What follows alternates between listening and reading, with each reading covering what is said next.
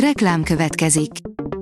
A műsort a Vodafone Podcast Pioneers sokszínű tartalmakat népszerűsítő programja támogatta, ami azért jó, mert ezzel hozzájárulnak ahhoz, hogy a felelős üzleti magatartásról szóló gondolatok, példák minél többekhez eljussanak.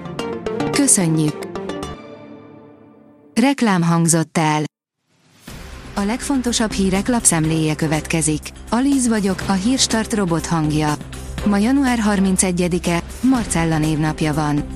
Eutanázia, csendre intették Balogh Zoltánt. A zsinat elnökségi tanácsa azután kérte erre a miniszterből lett püspököt, hogy levelet írt a halálos betegséggel küzdő Karsai Dánielnek, írja a 24.hu. A Telex oldalon olvasható, hogy nemet mondtak a főispáni felhívásra, nem törli el a főváros a teherforgalmi behajtási díjat. A fővárosi közgyűlés rábólintott a Budapest bérletről, illetve a megyebérletről szóló megállapodásra is.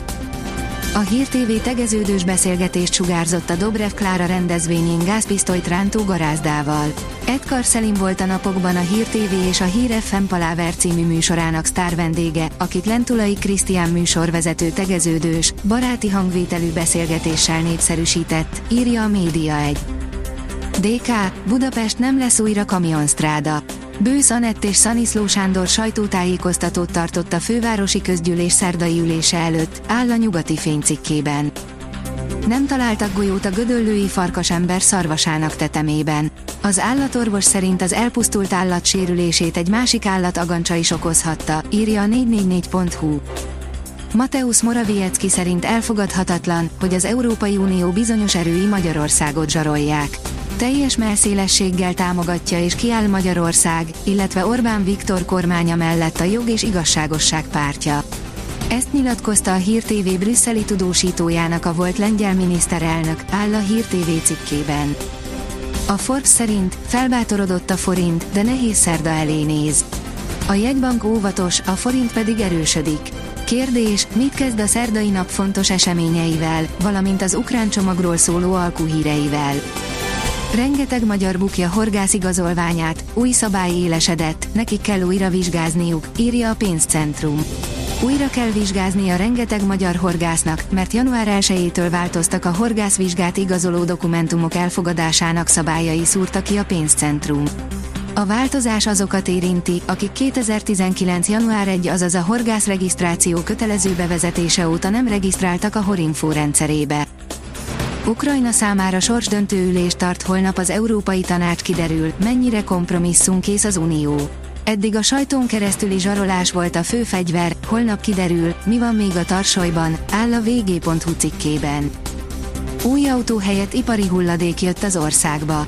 A Romániában gyártott Dacia modellek botrányos műszaki állapota a hazai titkosszolgálatnak is feltűnt, több vizsgálatról is született dokumentum, amelyek az alacsony gyártási színvonal mellett egyéb visszaélésekről is árulkodnak, írja a vezes. A Bitcoin bázis írja, az Európai Bizottság háborút indít a Bitcoin ellen. Az Európai Bizottság egy nemrégi jelentésében kiemelte a kriptovaluták visszaszorítására vonatkozó terveit. A büntető.com oldalon olvasható, hogy változik a világ, a télen Upszalából vásároltak be az afrikai topklubok.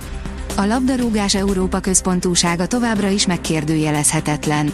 A gazdasági fölény látványosan megmutatkozik a többi kontinenssel szemben, ám az utóbbi időben az afrikai klubfutball elitjébe tartozó csapatok már képesek lecsapni egy-egy tehetségre az alacsonyabban rangsorolt európai bajnokságok középcsapataiból.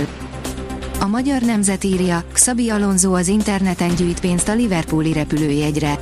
Korán sem biztos, hogy a spanyol edző lesz Klopp utódja, de csalók már igyekeznek pénzt csinálni a transferből.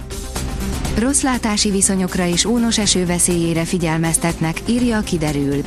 Szerdán napközben ritkul, majd estétől ismét terjeszkedik a köd. A délnyugati területeken csütörtökön tartós maradhat a köd. A Hírstart friss lapszemléjét hallotta. Ha még több hírt szeretne hallani, kérjük, látogassa meg a podcast.hírstart.hu oldalunkat, vagy keressen minket a Spotify vagy YouTube csatornánkon, ahol kérjük, kövessen és értékeljen minket. Az elhangzott hírek teljes terjedelemben elérhetőek weboldalunkon is. Köszönjük, hogy minket hallgatott!